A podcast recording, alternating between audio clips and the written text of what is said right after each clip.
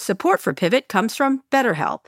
How do you know when your social battery is running on empty? Maybe you get a little snippy with your friends, or perhaps Scott Galloway, or maybe you just fantasize about canceling plans, creating one excuse after. You're fantasizing about me? No, no, no, never. You're fantasizing about me. Again? Again? Not once. Not once. I get it. I get it. I get it. I'm sorry. Go ahead. All right, get off my ad right now. All right, canceling plans, creating one excuse after another why you have to stay in. I do that to Scott all the time. It's not easy to keep track of how much socializing is right for you. Therapy can help you build more awareness of what you need and when. BetterHelp offers affordable online therapy with licensed professionals. Scheduling is convenient and finding a therapist suited to your style is quick and easy. And we all know Scott Galloway needs therapy. Find your social sweet spot with BetterHelp. You can visit betterhelp.com slash pivot today Get 10% off your first month. That's betterhelp, H-E-L-P dot com slash pivot.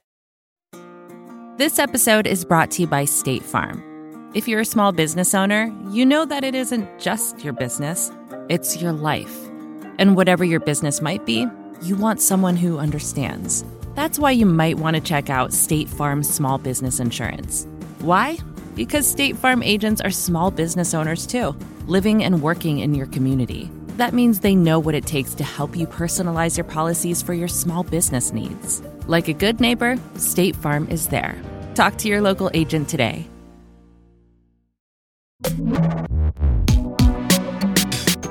Hi, everyone. This is Pivot from New York Magazine and the Vox Media Podcast Network. I'm Kara Swisher. Scott Galloway is vacationing in God knows where. This week, I'm happy to be joined by Preet Bharara, uh, Scott's favorite person. Uh, we're so happy to have you here. He's so jealous wh- wh- wherever he is in, in Visa or wherever the heck, Scott. Wait, so you don't know where he is? I don't. I don't. He, you know, he's got a plane. That seems irresponsible a- on you know, someone's part. He gets, I know that, you know, but he, I just let him go and have this bacchanal kind of thing for August. Does he then- check in? Yeah, yeah, yeah. He sends texts, and if you notice, he's been like saying how close he is with Anderson Cooper online and stuff like that. I've seen that. You know, well, you weird- promoted that too.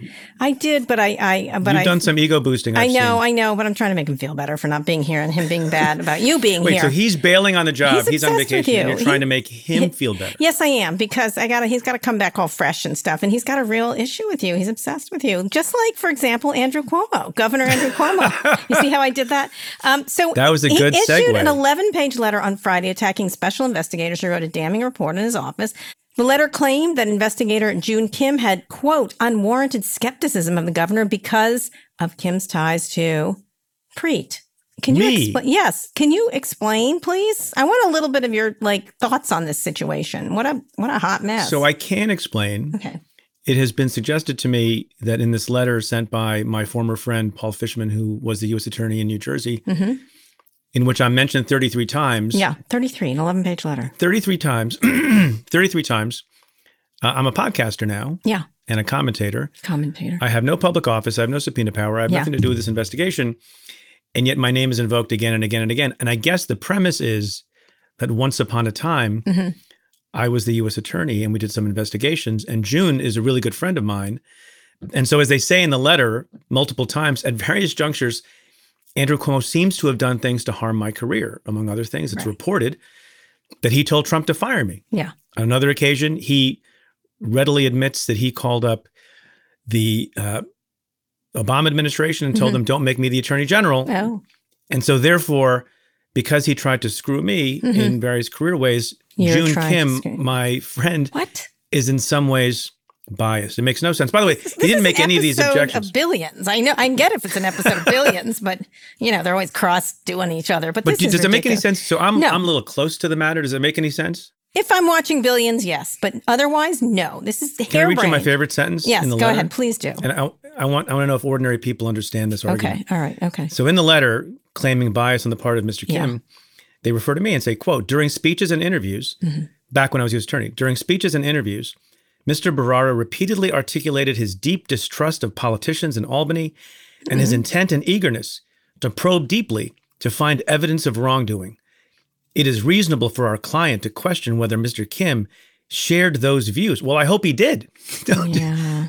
Don't you hope that Well, Andrew prosecutors Cuomo care would deeply know about corruption? a thing or two about probing deeply, but um, but in any case, um, what do you have any problem with him? No. Did he get you fired? No, probably not. Trump did what he I did. don't, Well, I don't.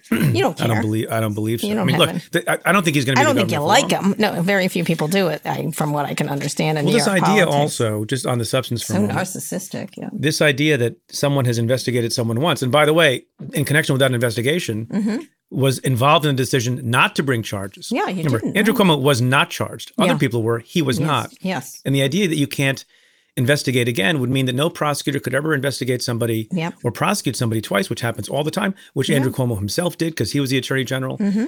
and a line prosecutor at some time. So it's look, it's a distraction, like Yeah. a lot of people do, and I'll stand by the other the other complaint they make about me. I'll stand by my comparison between Andrew Cuomo and Donald Trump, and maybe I'll appear in another Oh, yeah. letter. Yeah, that's right. You are, and you have said that. Can you can you illuminate me on that? By the way, June isn't your guy, right? That's that's the plan here. Like that, you, are using him to get back in. Andrew. He's your guy. Like, He's my guy. We don't have guys. I That's know, how it I works. know, Maybe that's how it works in Andrew. Cuomo's world. Oh, he's this guy. I know he's screwing me. I can see him saying it. So, so what do you think's going to happen here from a legal point of view? And uh, and and So, so the important case? news. We're recording this on Monday Yes. uh, afternoon. His chief aide, Yes. uh, as people refer to her, as the most powerful non-elected person in New York. His guy. His guy, His, she's a, it's she's a woman. I know. Melissa a, DeRosa yeah. stepped down yesterday, and you know, from what I can tell, and having Mm-hmm. lived in the state for a while and understanding some things, that is a terrible sign for Andrew Cuomo. You know, Oh, all these arguments that he and his lawyers are making tend to be distractions, tend to Yes. be cherry picked. The one thing they're correct about is there is no formal adjudication of this report, right? It's just a report. And then other bodies can decide what to do with them, like a DA's office or like uh, private civil lawsuits, Mm-hmm. or most importantly, the state legislature. And they can do with this information what they will. And so it's really a political argument now. yeah. And if Andrew has lost, you know, and it, it was a very sort of tight and terse statement that she made Yeah. with no reference to him, no no gratitude to him. All right, what's going to happen to him? So, Lieutenant Governor Kat, uh, I want to move to another topic. Kathy Yeah. Horchel is reportedly preparing to Hochul, take Kathy over. Hochul. Hochul, excuse me. What do you think is going to happen here? I think nobody thought anything would happen for a while until the assembly impeached, which would cause him to have to step aside during the pendency of the trial in the Senate. I think he's not going to wait. I- I think the, the the good money is that he will finally see the writing on the wall Yeah. and step down sooner rather than later. Oh, interesting. I don't think so. I think he's a narcissistic prick. Want to take a bet? Okay, I will. But you probably wager? know. You probably know because you have all the guys. I don't know anything. I just I just observe. I'm just I, oh he's I, all my such a narcissistic prick. I think that is really where I stand and go. He reminds me of a lot of people I cover. You know, he's just not going to stand down. Anyway, speaking of not standing down, Chinese giant Tencent faces a lawsuit from Beijing prosecutors who say the WeChat messaging app does not comply with laws protecting minors. Now, Apple just we're going to talk about that in a second, but you know, WeChat's youth mode limits young users access to some games, which is astonishing. They can do this uh, in this country when people go mad. And the filing did not specify how WeChat youth mode broke Chinese law, but they're really pushing hard from a legal point of view on tech giants. They can just do it, right? As I mean, compared to here, as someone They who can do whatever they want. Yeah. You know, what do you think as about you, as you? Mm-hmm. mentioned, I don't know enough about it because, as the reporting suggests, there's no basis. Right.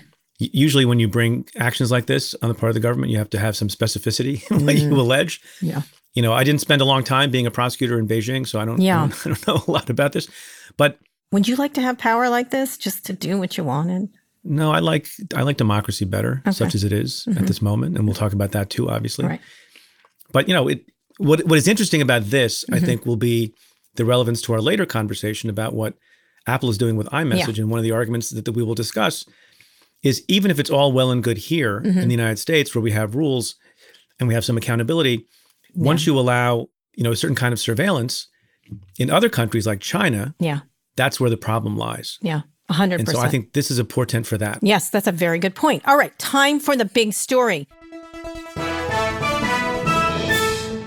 Companies and governments around the world are weighing vaccine mandates, but citizens and employees are voicing opposition even as the death toll from the Delta variant grows.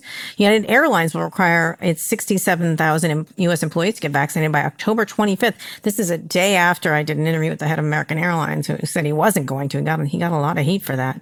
Um, in France, citizens must be vaccinated or have a recent negative COVID test to enter cafes or ride intercity trains. The requirement has prompted four weeks of protests and drew almost a quarter million people to rallies this past Saturday. Amazon Amazon has no COVID 19 mandate yet, what vaccine mandate. The tech giant reportedly fears an employee walkout and labor shortage if the mandate is implemented. That said, other tech companies absolutely have mandates. I think Google and some others. New York City has mandated all of its 300,000 municipal workers get vaccinated or, or agree to weekly testing by September 13th. The move has been opposed by several of the city's unions. Preet, explain this to me with the lawsuits. Go for it. Lawsuits. They should. Lawsuits. Well, the lawsuits seem weak, Mm-hmm. and frivolous lawsuits are brought all the time. Right. and we see that in, in, the, in the course of the prior administration as well. And it seems to me the nub of the lawsuits is the distinction between something being a permanently approved vaccine Mm-hmm. versus something under emergency use authorization. Now, I think the better lawyers who have examined this and will be defending these things understand that even emergency use is strong enough and tested enough that it can be required. And so I think those will fail. But what was interesting to me about this debate is at some point we're going to have permanent use authorization. Very soon. Right. So that to the extent these lawsuits are relying on that distinction, that will soon be gone. And what are the arguments going to be then? Right. That this, this, who knows about these vaccines, but they'll have been approved. Right. But the motivation of the people who are making br- bringing these suits, I, I think some of them care about the distinction between temporary and, and uh, in mm-hmm. emergency and permanent. Some people do. But some of them just don't want anybody to give them a jab ever. Mm-hmm. Mm-hmm. And so those legal arguments are maybe relied upon too heavily. And the other thing is, you know, some of these some of these businesses are saying that there's this mandate, but not tomorrow. You don't have to mm-hmm. finish by tomorrow. Mm-hmm. Sometime in the future, in many cases, likely after they will have permanent use. And I wonder if that's intentional. Right. So that argument is taken away from them in the coming weeks. Yeah. So would you what do you make of all the all the resistance? I mean, all these like there's all these incredible stories. A story in the Wall Street Journal about a nurse whose parents died and then she doesn't want to take the vaccine and she's like, it's almost like people want to blame us for this. I'm like, yeah, I, I want to blame you for this. And then there was a guy in Texas who was a very uh, anti-vax type of person. He died of COVID in five days after getting it, I think, something like that. Obviously, there's a lot of Facebook stuff where people are saying, I should have taken the vaccine. Can I have it now? And they're like, no. You know, There's and- a lot of misinformation. Yeah. There's a lot of politicizing, So- which I don't get, right? Because all the people who supported Trump and say he should get credit for yeah, Operation Warp Speed don't want to take the vaccine. yeah. There's a very sad story by a, a doctor Mm-hmm. in Alabama who talks about patient after patient Yeah. Who gets sick and said, Now I wish I could take the vaccine. I think we should spread those stories more, Yeah. not in a judgmental way, Yeah. even though I understand the urge to be judgmental. Yeah, really. I, I'm sort of, it's interesting because I think fear does more than coddling, honestly. You know, let's give someone a beer or $5 or whatever the heck you want to give them to $50. Um, I do think fear does, is what causes people to do things. It is, but also, in, you know, I think the carrot works better than the stick, according to some things that I've read. Right? If, Mm-hmm. Yeah. if you if you are told you can't fly, you can't go to a concert without getting vaccinated, that's maybe going to be worth more to you than a hundred bucks. Well, is that a carrot or is that punitive? That's a stick, right? well, let's well let's call it a carrot Okay. All right. through our rhetorical magic and, ha- and have look. If you get this vaccine, you get to go see Honestly, Springsteen on out, Broadway. I am all out of fucks. I have to say about this. I I have to. I just am like. I cannot say. I have a young child, and I'm like, oh, Yeah. she. You, by the way, got in a little bit of trouble yesterday. Hit her head. We were in the hospital, and I was like, oh, great. We're walking into COVID soup, and ended up wearing the mask all the time. But it was sad. I was. She was real good at it, and it was really. I just am like, no, this is not something I want for my children. Essentially, I don't want this to happen. But what do you imagine is going to happen? Will the Biden administration have a vaccine mandate? Is there any possibility of that? Well, you know what's interesting about that is to put the lawyer hat on again for a second. There's a division within the Department of Justice called mm-hmm. the the Office of Legal Counsel, which was asked to develop an opinion, basically saying that governmental entities and mm-hmm. private entities can issue you know mask mandates. They don't call them a mandate because they said mm-hmm. we're not sending people to your home and holding you down, but it's a conditional requirement. If you get if you don't get the vaccine, then you can't participate in certain things. You can't come to your work as a police officer. You can't come to your work at the Justice Department. And so I think that's a signal that they have strong legal grounds, which goes to mm-hmm. your question about lawsuits, mm-hmm. for proceeding. I think the balance for them is, you know, the people who are pro Biden are getting the vax. yeah, And the people who are not have to be persuaded in some way Yeah. that works. Because, you know, Biden's numbers are slipping. Not that this should be, you know, described in, in, in, a, in a political context, but, you know, it is. And the irony is that it's the people who are against Biden who don't want to get vaccinated who are causing a problem for everyone else. But that is reducing his numbers among Yeah. independents also. It's a mm-hmm. it's a big catch twenty two. yeah, a hundred percent. Well, last question on this: when when they're trying to do this, when you're a company, what do they do? What do you, you see more activity from companies than you do from governments? And obviously, you see some resistance from governments, like in Florida and Texas and other places. Not just that mask wearing and vaccinations; those are sort of two separate things, but they're together in some way. I never thought vaccines would get dragged into the mask fight, essentially, but that's what's happened. Look, there's a combination of things you can do. You can ask for vaccinations, but then in the alternative, you can have look. You can have religious exemptions. There are people who, in Yep. good faith, and there's a lot of people in bad faith, who don't get the injection. Uh, you can mandate testing. Mm-hmm. It's the, the problem population are the people who don't want to get vaccinated, don't want to get tested, and don't want to wear a mask. Yeah, And that's a trifecta for disaster. yeah, Um, look, but in your experience, uh, I'm sure you've seen over and over again that sometimes it's businesses who take the lead yeah. on Always. issues of public health Always. and social justice too. and they don't right? mind being sued either. They don't. They're like, come at us. Like Walmart. Were you surprised by Walmart? No. I know Doug McMillon. No, I don't. They have, they're a forward facing company. They have to do that. You know, when I was interviewing the American Airlines CEO, he, he was talking about it and I said, I'm not getting on your airline. I said, that's my consumer decision. You know what I mean? Like one of your flight attendants coughs on me. I don't want to, I can still get COVID. I don't want to get it. You're you gonna so you're gonna just use Professor Galloway's uh, jet. yeah, I'm going to use his jet. Get, scramble the jets, Galloway. No. He definitely has his pilots vaccinated, right? I don't know. I don't know. I don't know what he does when he leaves the area of this squadcast. I don't, don't know what he does, Preet. Let's go on a quick break when we get back. Apple does an about face on privacy, like you said. Stay with us. Support for this podcast comes from Constant Contact. If you're a business owner, you already know that it's really, really hard to cut through the noise of everyday life. If you want to connect with your customers, you need to break through the noise. You need Constant Contact. Constant Contact is a marketing platform that makes it easy to reach new audiences, grow your customer list, and connect over email, text, social media, and more. Whether you're a marketing guru or just learning the ropes, Constant Contact offers writing assistance tools and automation features that make it simple to say the right thing at the right time. So get going and start growing your business today with a free trial at constantcontact.com. Just go to constantcontact.com right now. Constant Contact, helping the small stand tall. ConstantContact.com. Support for this show comes from Slack. You're a growing business and you can't afford to slow down. If anything, you could probably use a few more hours in the day. That's why the most successful growing businesses are working together in Slack. Slack is where work happens, with all your people, data, and information in one AI powered place. Start a call instantly in huddles and ditch cumbersome calendar invites. Or build an automation with Workflow Builder to take routine tasks off your plate. No coding required. Grow your business in Slack. Visit slack.com to get started.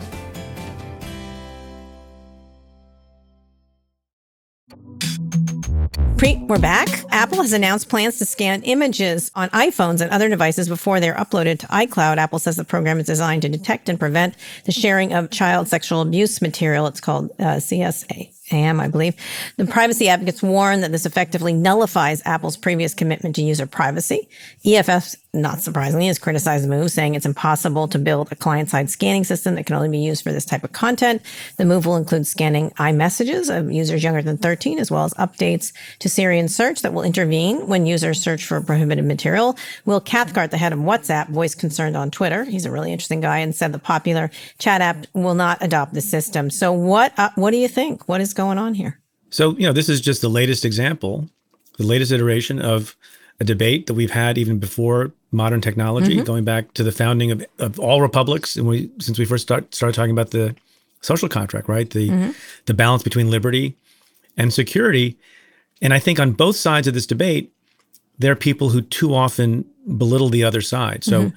I think there are privacy advocates, um, no offense to them, who who I think are not as concerned about things like child pornography and the, and the manufacture of child pornography, which Well, they think the someone who is- blocking of it hurts other things. I think they're they're willing to. yeah, no, I, I see, it. but yeah, you kind of can't have everything. Yeah, you You can't. know, as soon as you start talking about a balance, you have to figure out where that's struck. Mm-hmm. And some people advocate it, you know, for in one direction versus the other. Mm-hmm. And I think they have to take seriously this issue of of so many people being exploited in the most horrific way. I think it was the most awful crime that I ever oversaw the prosecution of. On the other hand, you have knee jerk folks in law enforcement all over the country who poo poo the, the need for privacy.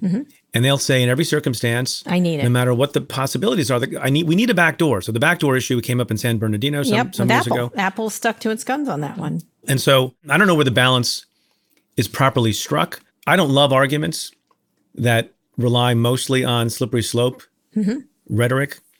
Yeah. You know, the slippery slope gets used too often. It. Mm-hmm. It's too easy. It's mm-hmm. too facile. Yeah. Which is not to say that there there may be some problems. There. Look, it may be that you know Apple is uh, my uh, my understanding is there are two facets to this. One is they're going to match photos that are conveyed mm-hmm. to an existing database of, of pornographic, you know, underage pornographic materials. Yeah. And then they're going to scan everything or look at everything for people who are registered as under 13. Well, they're going to, once they're uploaded, if they get uploaded to Right. iCloud, if they bring it to the cloud, if they keep it on their phones by themselves, but the whole point is sharing this stuff, unfortunately. But go Right. ahead. And I mean, look, maybe there are possibilities of opting out and parents can have a choice about some of these things. Mm-hmm.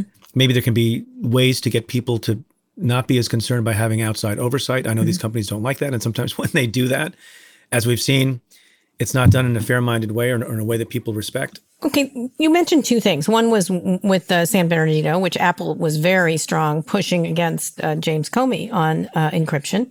I don't know where you were on that issue. And then the second thing was when they uh, took protect 230 protections away from sex trafficking and some other things. So that that was sort of removing immunity from that. Why do you think Apple's doing this? And what did you think at the time when Apple he, they were vehement about that? So, so I wasn't involved in that, but my sense was it was a business decision, and they're very smart. And I understand that there are companies that have you know philosophies about freedom or about exercise or whatever the case may be, high high minded or low minded, but it's through the prism of business. And my perception always was that in the marketplace, being very very pro privacy was important for Apple. There was a there was a parallel controversy with Microsoft and it- it's a long story, but we were in litigation with Microsoft over trying to get documents that were kept on servers abroad. Mm-hmm. And it was a ludicrous argument, in my view. Mm-hmm. They were drawing a distinction between servers abroad and the United States. And my view, that was a business decision too. You want to come across as being very, very, very pro privacy. Mm-hmm.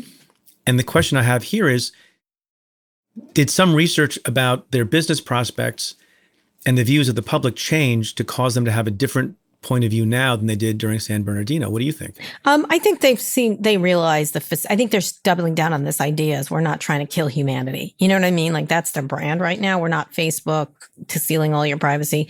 And at the same time, they're like, but we're going to protect your children. It's a very difficult, uh, threat, uh, needle to thread for them, I have to say, because it does sort of give me the creeps, right? I, I have kids who have these, um, phones and they're young enough. You know, I'm like, what are they going to do to those phones? And I definitely have to study it, but at the same time, I would trust Apple more than others. But at, but at the same time, it can, you know, speaking of a cliche, open the door for anybody mandating that Apple must search for lots of things. I mean, as a prosecutor, did you want to get your mitts on this stuff? Yeah, look, there's a reason why this kind of technology comes into the debate and to the fore when you're talking about the most serious kinds of things mm-hmm. terrorism and the manufacture of child pornography. There, there, it's hard to come up with anything worse than those two things. I think there would be a lot of more, a lot more pushback and even a lot more debate if we were talking about lesser kinds of crimes. Like prosecutors will use whatever tools that they have. Mhm. And if they understand that a private company has the ability to get certain kinds of information, Yeah. they will use that from their perspective in good faith to protect the public and hold bad, violent people accountable. There'll, there'll always be someone. Oh, let's get this guy. Let's. Oh, yeah, but this guy's bad too. Like, Yeah. You know what I mean? Like, there's never but- stopping. Law enforcement folks will also tell you that the most private place that exists is your home. Mm-hmm. And the Constitution has a Fourth Amendment, which says only that you, you can't have unreasonable searches and seizures. What's a reasonable search and seizure? And I've heard law enforcement people, and I understand that point of view. And I also understand the other point of view. But to give the law enforcement perspective for a moment, again, if it is the case that our Constitution has recognized and the courts have recognized mm-hmm. that even in the most private place that we have, you know, our, the bedroom in our home, on our phone. that if there's probable cause to believe there are fruits of a crime, you can go look there. Right. Why is a phone so much different than your bedroom? That's the argument. Yeah, I think I think ultimately, if it puts it gets put in bad hands. I mean, these things we've listen, we've opened our the door a long time ago by using these things, and I think they're just they're just too juicy for law enforcement not to want to do. And I suspect that Apple want, doesn't wants wants to be the privacy company, but not too private, right? I think they're and, and they were going to be acted upon. This is something. Let me just tell you, when I, I'm working on my book on uh, on Silicon Valley, and one of the things that was memorable to me when the Communications Decency Act did pass, there was another part of it that de- that declared unconstitutional. But I was at a lunch where, of all people, do you remember Fawn Hall? Yeah, of course. she was working on this stuff because she was obsessed with, with pornography on the internet, child pornography. Not obsessed, but she was concerned and, but a lot concerned. And so she had a lunch where she had a, an envelope that she gave out and it was child pornography on the internet at the time. Oh, my and I was like, oh, hello. Was she arrested on the spot? No, no, but it was really, um, it was really, it, it- you sort of get, you have the emotional side of it as a parent. You're like, yes, get these people. Look how easy it is they have to use these tools. And then you want the companies also to protect you. It's really, it's a very difficult issue. Look, it's the hardest. And by the way, the other complicating factor in this is politicians in the middle, in particular, understand this, and they have constituents who are privacy advocates, and Mm-hmm. They have constituents who are law enforcement Yeah. advocates. And during my time in the Senate, I saw most of the time Mm-hmm. they wanted to punt. Punt it, not, not deal with it. But as a prosecutor, very you hard. wanted this stuff, right? Wouldn't you like, isn't it the Yeah, best wa- way to get information now or the easiest? Yeah, with, with proper controls and a judge's supervision, Mm-hmm. you know, prosecutors have a view of their own magnanimity and believe that they won't abuse it. Mm-hmm. But we understand, and look, I have some perspective from that time. It's been four and a half years since I've been there, and I think I understand other perspectives better than I did, which doesn't make the decision any easier. Doesn't make the balancing any easier. And by the way, as you know better than almost anybody, this privacy debate is a little bit funny sometimes because at the same time that people are fighting tooth and nail to make sure that the government doesn't have access to certain kinds of things, these tech companies do. They do. And they make claims, they make claims, I mm-hmm. guess, that they can't see them, that they Mm-hmm. well, don't Apple look at them? Apple cannot. them. They do encrypt it, Um, but they yeah, can. but like right? You think they can? this, but but they could change it. I mean, you know, the same argument Mm-hmm. right. applies to them. They could change it. Uh, you know, we have given all this information to them. We've given access to all of our, Mm-hmm. our information to them, and yet we trust them. I don't know. Yeah, I don't trust such them. a- a- Even a Apple, which is, I think, the most privacy conscious. I can show you stuff on your phone that they've been saving there locally, but still there, watching you and tracking you in ways that it's for use on the phone. There, it's always some excuse that they have it. In any case, what worries me, and then we're now going to get to our friend and pivot, is when you have this ability, what if a crony gets into office? What if that James Clark guy, and if you'd like to have a comment about him, please do, did what Trump said? Like, if you get s- some president who feels like doing something, Jeff Clark, yeah, Jeff Clark. right? If you Yeah. get if you get someone who is willing to go along with it, it's problematic. Like they could pick anything, you know, or Governor Cuomo. I think Preet. Let's investigate Preet because whatever These are the pitfalls of a free society mm-hmm. with that phones. sees an emergence of technology that we've not seen before. Yeah, exactly. Well, speaking of which, Maybe Lu- Lieutenant Colonel can yes, exactly. Let's bring in our friend of Pivot. He's retired lieutenant colonel of the U.S. Army who served as a key witness in President Trump's first impeachment trial. He covers the episode and its fallout in a new memoir, Here Right Matters, an American Story. Welcome, Lieutenant Colonel Alexander Vindman. How you doing? Hi, Kara. Hi, Preet. I'm doing okay. I actually was just thinking about your your conversation on a- Apple and privacy and disruptive technology. I wrote an article for the Diplomat on this topic about you know disruptive technology and uh, understanding the future uh, trends, including artificial intelligence and the need. I, I brought in Isaac Asimov and, and the three rules. We should have some guide rule, uh, some guardrails uh, to, to protect ourselves against this. So it's fascinating. I'm glad you guys are having this conversation. So, in that vein, let's recap uh, to our listeners. You were present for a telephone call between President Trump and the newly elected president of Ukraine. On that call, Trump suggested that Volodymyr Zelensky investigate Joe Biden and his son Hunter in an exchange for U.S. support. The U.S. had at the time suspended millions of dollars of foreign aid to the Ukraine. And you reported this call up the chain of command. This was just a regular telephone call. So you were not surveilling it, but you were on the call as happens when the president talks to various foreign leaders. Different people are on the calls. Can you talk a little bit about what we, you and I had a long interview post when you left and when you were leaving. Talk about where you've been since then. I want, then we want to talk about the book. Yeah, it's. uh I guess it's been about nine or, or ten months since we last spoke. It's been an interesting trek I think last time we spoke, there was a lot more uh, ambiguity about what my future might hold. There's still an enormous amount of ambiguity now. There's some sort of uh, wishful thinking about whistleblowers doing the right thing and then kind of landing on their feet. I think Right. Preet knows this maybe even better than most. That's not what, mm-hmm. what usually happens with whistleblowers. They're, they Right. they you know their life is turned upside down. You know they have to recover from a massive upheaval. In a lot of ways, I've had a similar experience, but I was just well postured to kind of recover. I think there's a, mm-hmm. a, a breed of resilience that runs deep in my family based on a background and kind of starting over and restarting over. It's a story I talk about in in, in Here It Matters. That's allowed me to kind of land on my feet, but still with an uh, enormous amount of ambiguity moving forward. You know, I haven't quite figured what out. What do you mean ambiguity? What is Yeah. it's like? People are like, "Oh, you," that kind of thing, or well, what? What so hap- so no, it's not like even external or uh, uh, towards me. Although Mm-hmm. there is some of that, you know, uh, it's internal about what I want to do. I mean, I I made a declaration back then about staying active on national security, advocating for public service, accountability, and dema- demanding uh, values based leadership. I've been active on those areas, but those are kind of conceptual as opposed to what is it that I'm going to do for a living uh, moving right? forward. You would have stayed in the army, correct? You would have stayed. I guess if I just stayed quiet, uh, I would have been out of war college at this point in a kind of a high value critical assignment for U.S. national security somewhere overseas at this point. But that's not the way things are. And now I'm trying to find my way, uh, invested in uh, completing my PhD at, mm-hmm. at Johns Hopkins. I'm basically all but a dissertation at this point. So coursework is done. So uh, I, I want to ask you a question about the parallels between what you experienced i- in that July 25th call and some of the things we're hearing about now. And I'm struck by how similar they are. In your case, what you write about and what you experienced was a call between the President of the United States and the leader of Ukraine. And part of the message was could you announce an investigation to Joe and Hunter Biden? Not necessarily open one, but announce one. And then he knew he could run with that. And literally, the quote we have from the acting deputy attorney general's notes from the final weeks of the Trump administration was Trump saying, listen, all you have, uh, I'm paraphrasing, all you have to do is say the election was corrupt and I'll do the rest with the Republicans. Can you speak to how you react to that, given the experience you had and how similar they are and, and what it tells you about that administration? You know, it's interesting. I, I guess um, I'm past any point of shock having uh, uh, with these revelations, just because it is exa- it's almost exactly the same thing. He wasn't really even looking for dirt on Joe Biden. He just wanted an announcement of an investigation uh, by the Ukrainians into Joe Biden. So it's the same exact thing.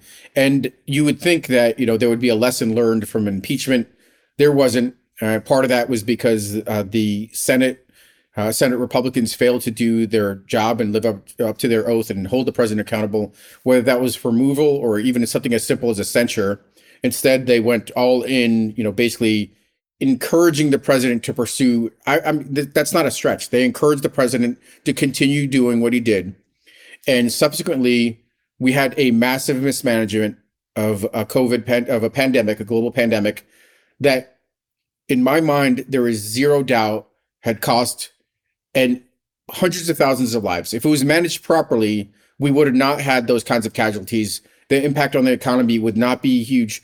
In a, in a, a parallel universe in which Mike Pence was the president, because Donald Trump was removed, there was little doubt that would, the pandemic would have been handled more, much more effectively. And having failed to learn a lesson there, having uh, inflamed protests in the summer of 2020, the president moved in to try to steal an election, and he's the one that obviously tried to steal an election. With the same tactics. With the same tactics. saying, the But- same tactics. Fortunately for us, uh, he's just not very effective, and usually he does as much harm to himself as he does to you know U.S. Na- uh, national security and so forth. And he wasn't able to pull it off, but we came pretty close, in my view. Yeah, to- one of the things we, we I had George come in as a guest uh, host the other night, and he said he's just he, he has all bad intentions, but not very effective, um, Right. which is which is I guess good, but not not good, not that good. That was my experience. One of the things you had is the book deals with your relationship with your father, who was a Trump supporter. I don't know if he still is. Can you tell us how you dad? My mom is a Trump supporter. I have relatives who are Trump supporters, especially a Fox News watcher. She Yeah. was an anti-Trump person. I have tapes of her saying what an awful person he is, and then suddenly was not. Yeah. Um, it was really a shift. I don't know what went on with your dad, but can you talk a little bit about that? Because here's here you doing something that you know, uh, quote, hurts Donald Trump. Yeah. Talk, talk about that experience because it's disappointing to say the least. Sure, it is. Uh, although you know, um, my, my dad, I, I'd never couch him as uh, as disappointing. He's always uh, back in my corner, one hundred percent. Even during during this, where he thought the best thing to do would be to you know march into the president's office and and and seek accommodation, and say how do we work this out. But for my yeah, I mean this is this is the way he thought it, uh, it been- could be. Yeah, Yeah. Okay. and frankly, if I did do that, uh, things could have worked out very differently. But for my dad, he's a product of his history 47 years in uh, living under communism. And in those 47 years, recognizing that communism was a failed enterprise and frankly, swing the pendulum swinging in the complete opposite direction towards, you know, conservatism, uh, unhealthy kind of conservatism. Uh, as a complete absolute rejection against communism. This is not an uncommon phenomenon amongst No. No, amongst Cubans. you know Cubans, Venezuelans, and so forth. And he was a product of that. And then, in addition to that, he also kind of appreciated that maybe something like Donald Trump, a uh, a non politician, a businessman, could kind of shake up, uh, you know, the swamp and and um, and and take this country in a new direction. So that's his starting point going in, and that's his starting point, you know, with his counsel to me. And we had plenty of disagreements on, you know, what what what kind of harm or good the president was causing to the United States. But what you did, he he supported you for the for what you were doing, or did he say don't do it? Well, Because your brother did- also got pulled into this. Yeah, when he didn't know any any better, when he kind of just saw uh, when he was listening to Fox News and the president's rhetoric, he Mm-hmm. he he thought you know the president was uh, was on the right foot. But as he learned more, as he as my my, my mom actually said, no more Fox News in the house. So as as once he stopped kind of getting that Mm-hmm. Yep. programming, he started to listen to the the bigger context and understand what's going on Yep. see see my own contribution. He had uh, absolute faith in the fact that I was being truthful and and just kind of relaying the circumstances uh, factually. He he uh, broke with the president, and then of course when the president attacked me personally for just simply telling the truth. This is when one of the you know when we did the CBS Sunday Morning interview. He was like, in his view, I just did the right thing, and the president attacked me. That Yeah. that is that's something that he just can um, reconcile with. It wasn't palatable, and uh, he broke with the president. You know what Well, you need more for of? He needed more of Vox Media Yeah, and Kara Swisher and, Yeah. and and some others. yeah. Can I can I ask you sort of a more fundamental question about what you've learned about character and judgment and personality, and and what it is about people, what qualities of personality cause a person to be more likely to stand up in the way you did and be courageous in the way you did than other folks. I've talked about this with Michael Lewis, who identified for me the quality of self possession. Mhm. People who don't care as much about what other people think and are very not arrogant or um, conceited, but are just comfortable with themselves. Do you have a view on, on on the kinds of things that make a difference? Because I think it's important to figuring out how we educate people, how we train future leaders as well.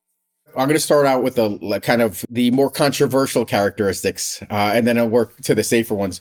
But uh, I think there's a little bit of a, of an irreverence that I guess I've always had, and I, I'd say with re- regards to the office of the president, I've always ha- uh, held that office in extremely high regard. Frankly, not until that phone call did I really fully kind of believe that the president was behind this enterprise. I thought it was do-gooders in quotes trying to ingratiate themselves with the president, trying to advance the president's interests. But I refuse to believe that the president himself, no matter the fact I've you know seen him in action and I knew that he was kind of a corrupt, kind of transactional, uh, self-serving individual, that I believe it because of the reverence of the office. But in, in my in my background, there is a bit of a an irreverent streak that um, that helps. And that's an interesting trait to have in for an army officer that spent Yeah. their career in the military. That's not on the checklist, right? It's not. No. Irreverence. It's right after it follows orders well. Well, yes, it is. Yes, it is. That's not true. Look at look at Milley. Look at no. I think people do. You're supposed to think for yourself. I, correct? I do, You're- but you take a critical eye and try to kind of look at the merits of a situation on both sides, ju- juxtaposing views. And it's important. I had a chance to work for uh, Chairman Dunford, who I thought was a, a superb leader, and he welcomed that kind of feedback. General McKenzie, who's now the CENTCOM commander, was a very, very strong supporter, and you know, at one point called me in and encouraged me. One of the last conversations I had before I left the Pentagon was like, "You're not a typical lieutenant colonel. You do, you're doing great. Speak your mind." I had plenty of leaders telling me to do that, encouraged me, and kind of nurtured that uh, healthy, respectful irreverence. So I think that's Yeah. one trait. Another one is having a sense of yourself and having a bit of a, uh, already having a moral compass uh, as a background to build on. I think I got a lot of that from my father, uh, who did not tolerate dishonesty, and that was you know cl- made clear to us uh, from an early age, and something that I certainly uh, instilled with my subordinates in the military. With my daughter, it's just important, you know, because this concept of once you lose trust, it's it, it's nearly impossible to regain it. Uh, I off, too often maybe give bit, people the benefit of the doubt until they prove me wrong, and then it's hard to kind of recover. But that's a starting point for me. Okay, so we've heard reports that military leadership worried about a coup in the waning days of the Trump administration. Do you think their concerns were valid? This was General Milley and others. You said they wanted you to think for yourselves, and looks like they were doing some of that. Do you think the military would have resisted a more organized coup attempt on January 6th? I, I think the military was uh, dead set on not being involved at all in domestic politics, and uh, there was a As they should. Uh, that's that's absolutely right. But we were in uh, in uncharted territory, and in a world in which the president was able to effectively ri- uh, rouse his constituency. I mean, frankly, already radicalized, deeply radicalized uh, to to violence, and they secured the Capitol building. They basically, you know, held the White House and really law enforcement wasn't well positioned to respond.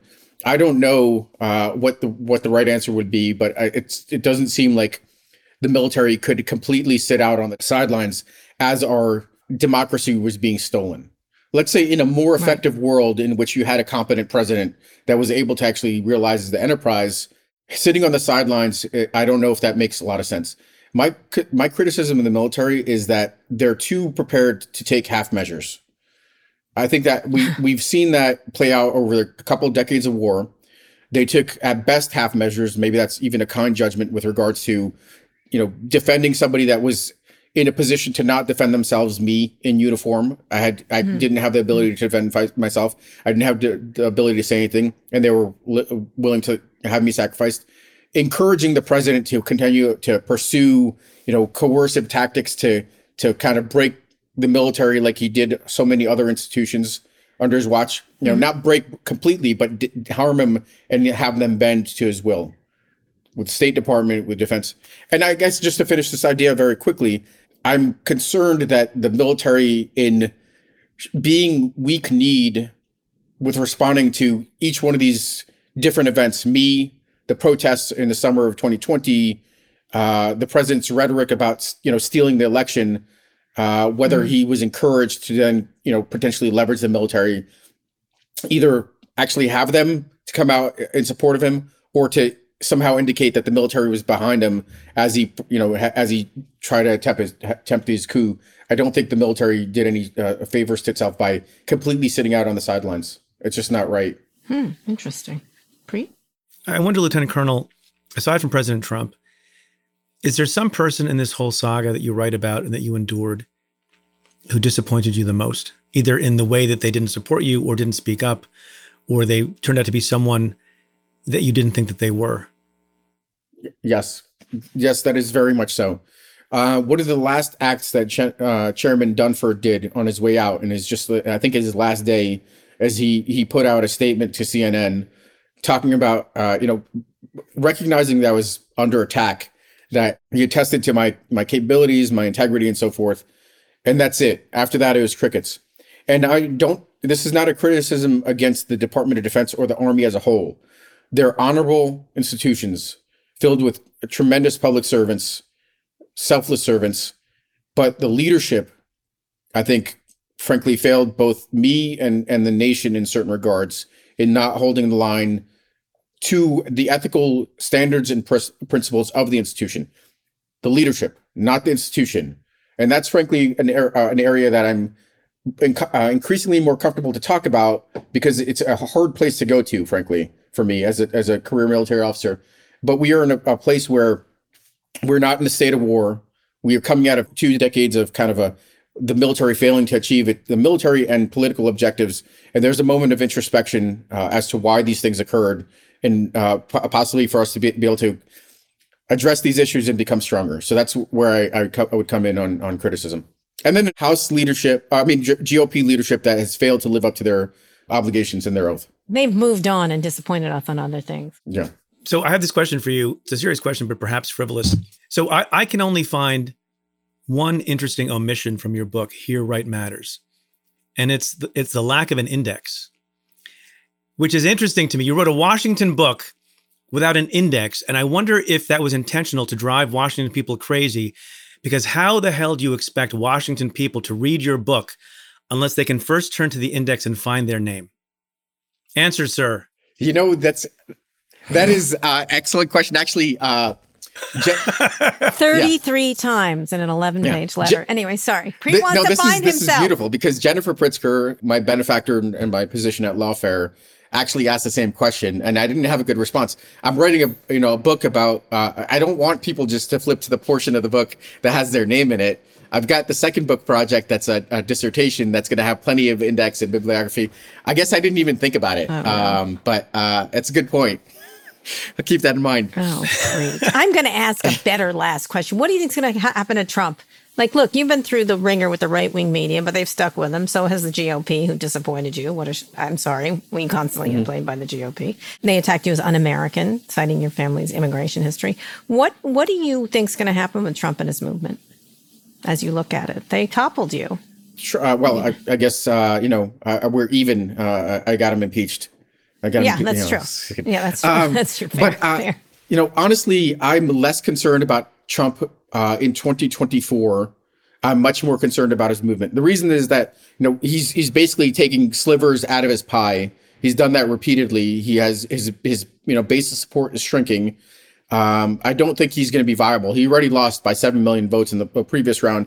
I think what what I'm concerned about is Trumpism and the fact that you have uh, a, bunch of sycophants uh, in in uh, political positions that are willing to go to any extreme to kind of continue to divide this country, double down on a shrinking base, and thinking that that's a that's a strategy to to uh, political victory, and doing taking all sorts of extreme measures with regards to voting rights, juryman gerrymandering, all sorts of other things, and that even if they fail, they do a lot of harm to this country. So it's Trumpism that I'm most worried about. Uh, it's this idea that there's there is in fact a kind of an absolute truth. It's in fact that you know we we are one people united by but far more than what divides us, and it's really kind of a culture war that's being inflamed uh, for for for self service. I criticized Tucker Carlson this week. He went to to to see Viktor Orban and was touting authoritarianism uh, over d- democracy, and uh, the fact that there there is no shame anymore with with being anti-American on the right. That's what concerns me. You know what? He never had shame. You can't shame the shameless, Lieutenant Colonel. Anyway, thank you so much. Everybody should read his book, Here Right Matters, an American story. Thank you, Lieutenant Colonel Alexander Vindman. Thank you. Thank you, sir. Thank you. All right, Preet. That was great. Would you have turned President Trump in? That's a tough call that guy made. Boy. Well, I don't know if I would have turned him in, but I refused. I refused to take his call. Right. Um, no. so I, I- don't, put myself in the category of Lieutenant Colonel Vindman. But right. That's true. I had enough That's true. You sense didn't. Not to talk to the guy. Yep, yep, yep. He was always trying to play something, but to, to but to take it up, that was that that took something to do that. But you're right. You all you both have that in common, very much so. All right, one more quick break. We'll be back for wins and fails.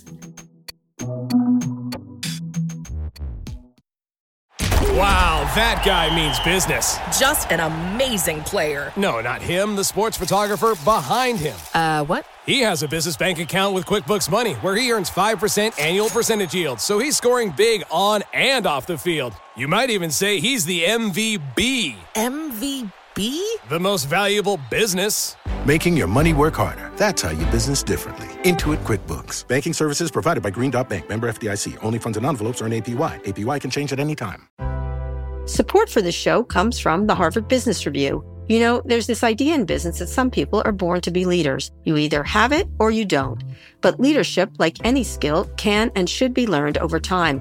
Whether you've climbed to the top of the corporate ladder or are just starting out, you'll find valuable insights at Harvard Business Review. Harvard Business Review is a leading destination for smart management thinking. And on their website, hbr.org, subscriptions are just $10 a month, which gives you unlimited access to the same level of expertise.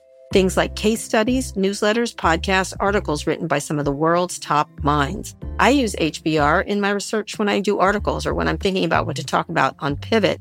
I find them really interesting. I find them complete. I find them different. And you can find all kinds of industries covered.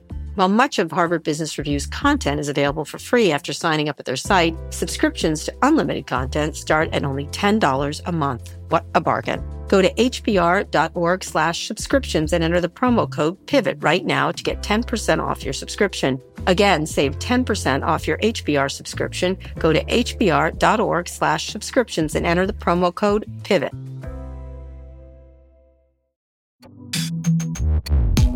Okay, Preet wins and fails. I'll let you go first. Wins and fails. Okay, so aside mm-hmm. from the very obvious fail that we've already discussed at some length, the defense job of Andrew Cuomo's lawyers mm-hmm. uh, and their invocation of me, fail. And then for my real fail and win, I have the same episode involving the same person. Okay. And it's a former acting attorney general, Jeffrey Rosen, mm-hmm. who was only attorney general for the final weeks of the Trump administration. And as we've been learning over the last number of days, has done something very good.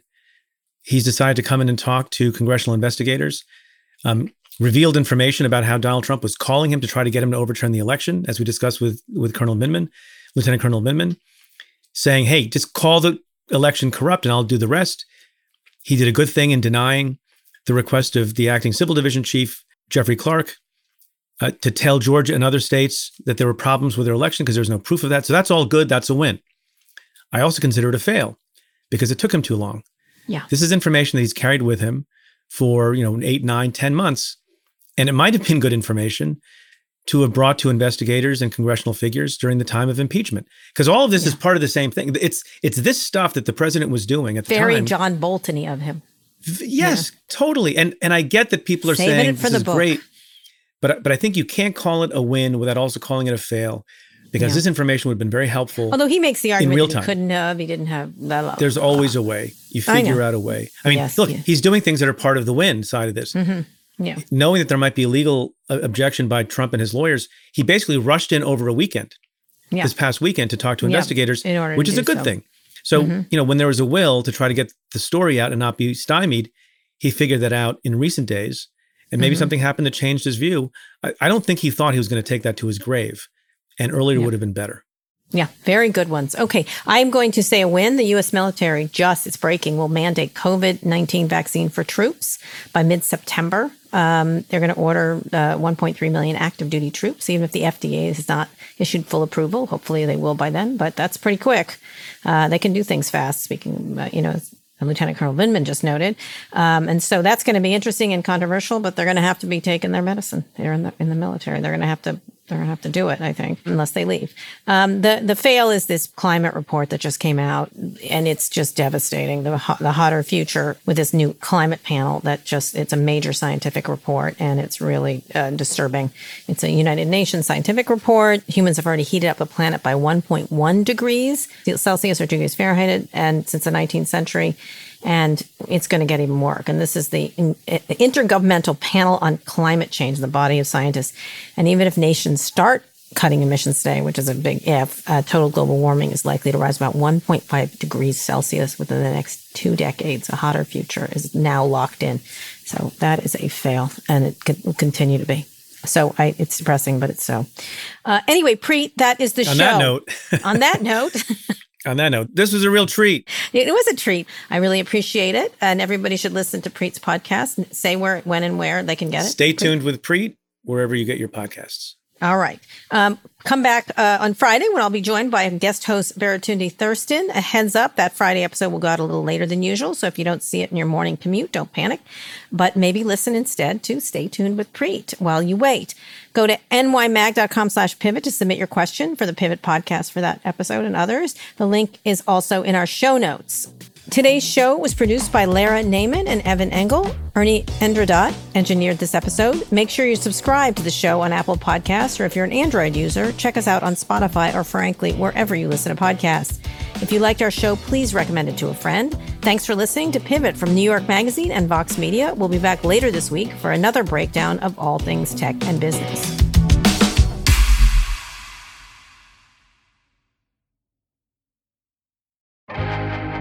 First thing in the morning, as soon as you wake up, the to do list starts. Does the car need gas? Hopefully those leftovers are still good. Why did I get CC'd on Call this mom? no. You can't escape the to do list, but you can make the most of your me time with a relaxing shower using Method Hair Care products.